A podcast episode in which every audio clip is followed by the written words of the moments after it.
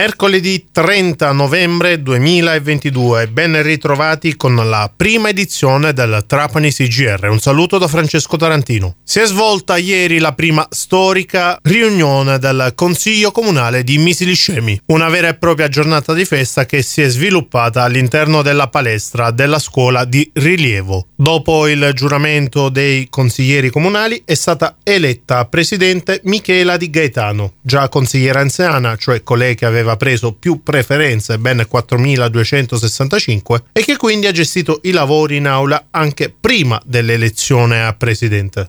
8 voti per lei, 3 invece per Giuseppe Peralta e una scheda bianca. Vicepresidente è stato invece eletto Pietro Barbera. Anche in questo caso 8 preferenze per lui, 3 invece per Leonardo Peralta e una per Giuseppe Peralta. Infine il Consiglio Comunale si è concluso con il giuramento del nuovo sindaco di Misiliscemi Salvatore Talarita. Sul nostro sito potete vedere il video dell'intero consiglio comunale. Passando invece ad una notizia di ambito regionale per quanto riguarda la Sicilia è stato prorogato il termine del pagamento del bollo auto fino a fine dicembre. Ci sarà ancora un mese di tempo per usufruire dell'agevolazione stracciabollo per pagare senza sanzioni o interesse gli anni dal 2000 2016 al 2021. Parlando ancora di regione aeroporti della Sicilia occidentale, la regione incontra ENAC. Si è trattato di un primo briefing alla luce del piano nazionale degli aeroporti, tra cui quelli di Trapani e Pantelleria, redatto dall'ENAC a ottobre scorso, dal quale emergono luci e ombre. L'approfondimento ovviamente lo trovate sul nostro sito.